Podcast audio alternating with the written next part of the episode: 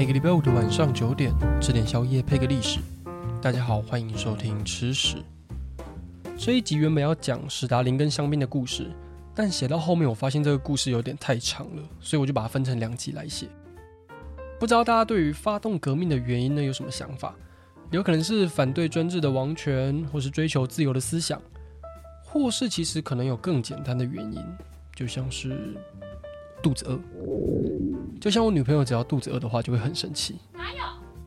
嗯，真的不要小看肚子饿的威力，它不但可以让人生气，还可以掀起一场长达二十多年的革命。在这二十多年内呢，俄罗斯从原本的帝国制度转变成为二十世纪最大的共产国家。那到底是怎么回事呢？先让我们回到二十世纪初期，了解一下当时的俄罗斯帝国吧。当时的俄罗斯呢，是由罗曼诺夫王朝统治，他们称自己的国王呢叫沙皇。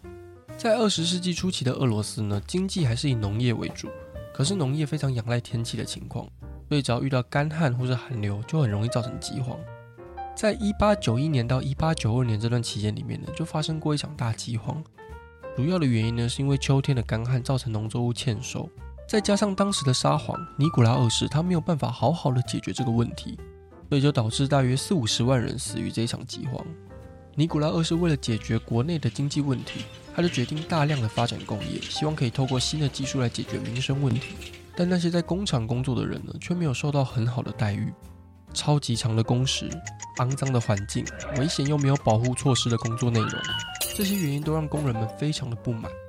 但不知道尼古拉二世在想什么？国内的状况已经够糟了，他竟然还想要对外发动战争。一九零四年的时候，俄罗斯对日本发动了日俄战争。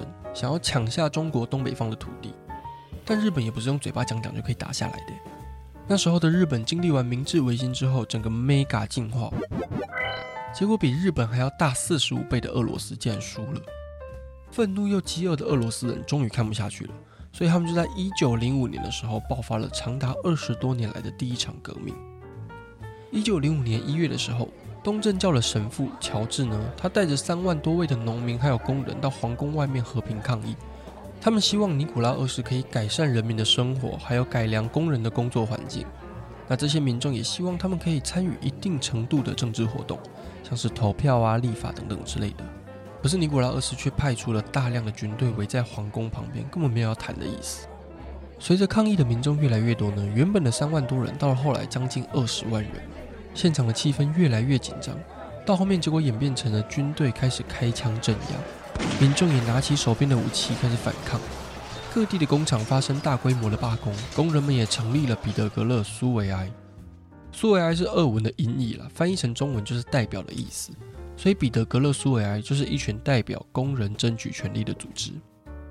到后来呢，除了最一开始的农民还有工人之外，连各地的军人也开始出现叛变，加入了革命的状况。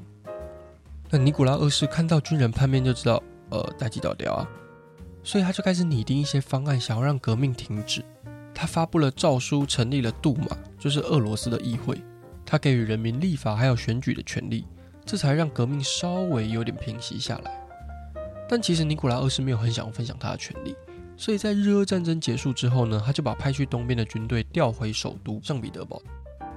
尼古拉二世有了更多的军队之后呢，他就开始强制镇压那些参与革命的人，把代表工人的组织彼得格勒苏维埃呢强制解散，抓走他们的负责人，强制修改俄罗斯议会的权利，就是我刚才提到那个杜马，他让议会的权利重新回到沙皇的手上。那一九零五年的革命到这边就算是失败了。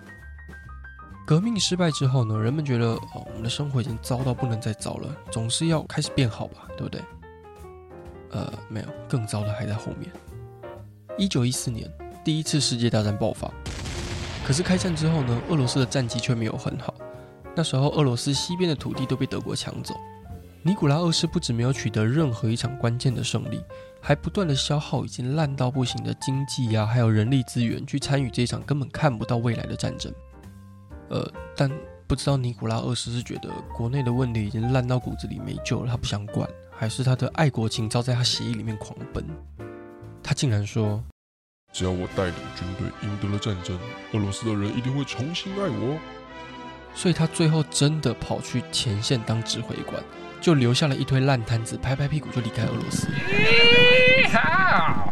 可是糗的事情是呢，战况却没有因为尼古拉二世亲自指挥之后变得更好。俄罗斯境内的问题也越来越严重，粮食短缺造成价格飙涨，工厂的环境也没有被改善，人们又开始饿肚子。没有东西吃的结果就是，一九一七年三月爆发了二月革命。呃，对，你没有听错，三月爆发的革命叫二月革命，这不是什么绕口令哦，是因为那时候的俄罗斯用的日历不是我们现在用的这一本，他们那个时候用的是凯撒大帝从罗马时代流传下来的日历，叫做儒略历。那公历一九一七年的三月呢，就是儒略历的二月，所以就被叫做二月革命。在一九一七年三月八号的时候呢，一群人在当时俄罗斯的首都彼得格勒，就是现在的圣彼得堡进行抗议。他们在街上一直喊说：“肚子好啊，肚子好啊，肚子好啊，沙皇下台，滚！”那之前被迫解散的工人代表团体彼得格勒苏维埃呢，也重新的成立。他们开始大规模的发动罢工，大家拿起了锄头还有镰刀，在街上跟警察打架。军队开始大规模的叛变，对抗沙皇。那失去军队的尼古拉二世呢，不得已之下，就只好被迫让位。长达三百多年的罗曼诺夫王朝就这样瓦解了，并且由彼得格勒苏维埃还有那个时候沙皇时代各个部门的部长呢一起组成的临时政府，推翻了专制的沙皇之后，生活终于要变得更好了，对吧？哦，没有，我真的太小看俄罗斯了。新成立的临时政府呢，内部又分了很多派系，有倾向资本主义的，也有喜欢社会主义的，各个派系都在争夺统治的权利，根本不管人民的死活。而且他们还是坚持要继续打第一次世界大战，大量的粮食还有人力不断的被送到战场上，饥荒的问题不但没有被解决，反而还变得更严重，饿到实在不能再饿的人民呢，只好走上街头。这些状况呢，就让带领布尔什维克党的列宁找到了一个机会，可以宣扬自己的理念。列宁为了得到民众的支持呢，就喊出了和平、土地、面包的口号。他告诉大家，他会让俄罗斯脱离第一次世界大战。让所有的人都可以拥有自己的土地，而且每天都可以吃得很饱。这个口号吸引了非常多的人，并且让列宁有足够的支持，能够发动下一场革命。于是，在一九一七年的十一月七号呢，爆发了十月革命。但这场革命不像之前的革命一样那么轰轰烈烈的。其实，在爆发之后，大概过了一天左右呢，列宁就带着布尔什维克党的人闯进了东宫，就这样推翻了临时政府。并且建立了由布尔什维克党领导的新政府。唉，但是这个新政府也没有好到哪里去。他们虽然成立了议会，并且让所有人都可以投票，可是布尔什维克党呢，却在投票的时候输给了其他政党。列宁这个时候就变得超级无敌小气的，他就说：“好啊，我输的话，那大家都不要玩了。”他就强制的把议会关起来了。列宁还建立了秘密警察的制度呢，只要有任何人私底下说他坏话的话，秘密警察就会去处理一下。还记得他之前那个口号吗？和平、土地跟面包。他之前答应大家要让俄罗斯退出一战的这一件事情呢，他也没有处理得很好。列宁跟德国签下了一个很烂很烂的条约，条约内容基本上就是让俄罗斯呢送给德国一些些土地，然后拜托德国不要再攻打俄罗斯。好了，其实不止一些些，他送给德国的土地加起来大约有三十五个台湾的大小，而且这些送出去的地方不是什么鸟不拉屎的地方哦。这些送出去的地方都是俄罗斯的经济重镇，所以签完条约之后呢，俄罗斯的农业产值瞬间损失了三十 percent，工业产值也瞬间损失了一半。列宁送出去的土地呢，多到甚至把首都彼得格勒附近的土地也都送掉了。那为了安全的考量，他甚至还把首都迁到了莫斯科。列宁才刚拿到权力之后呢，就把俄罗斯搞得乱七八糟的。可是他不想承认自己做得很烂，所以他就只好不断的镇压反对他的人。那这些举动呢，都引起了更大的反弹。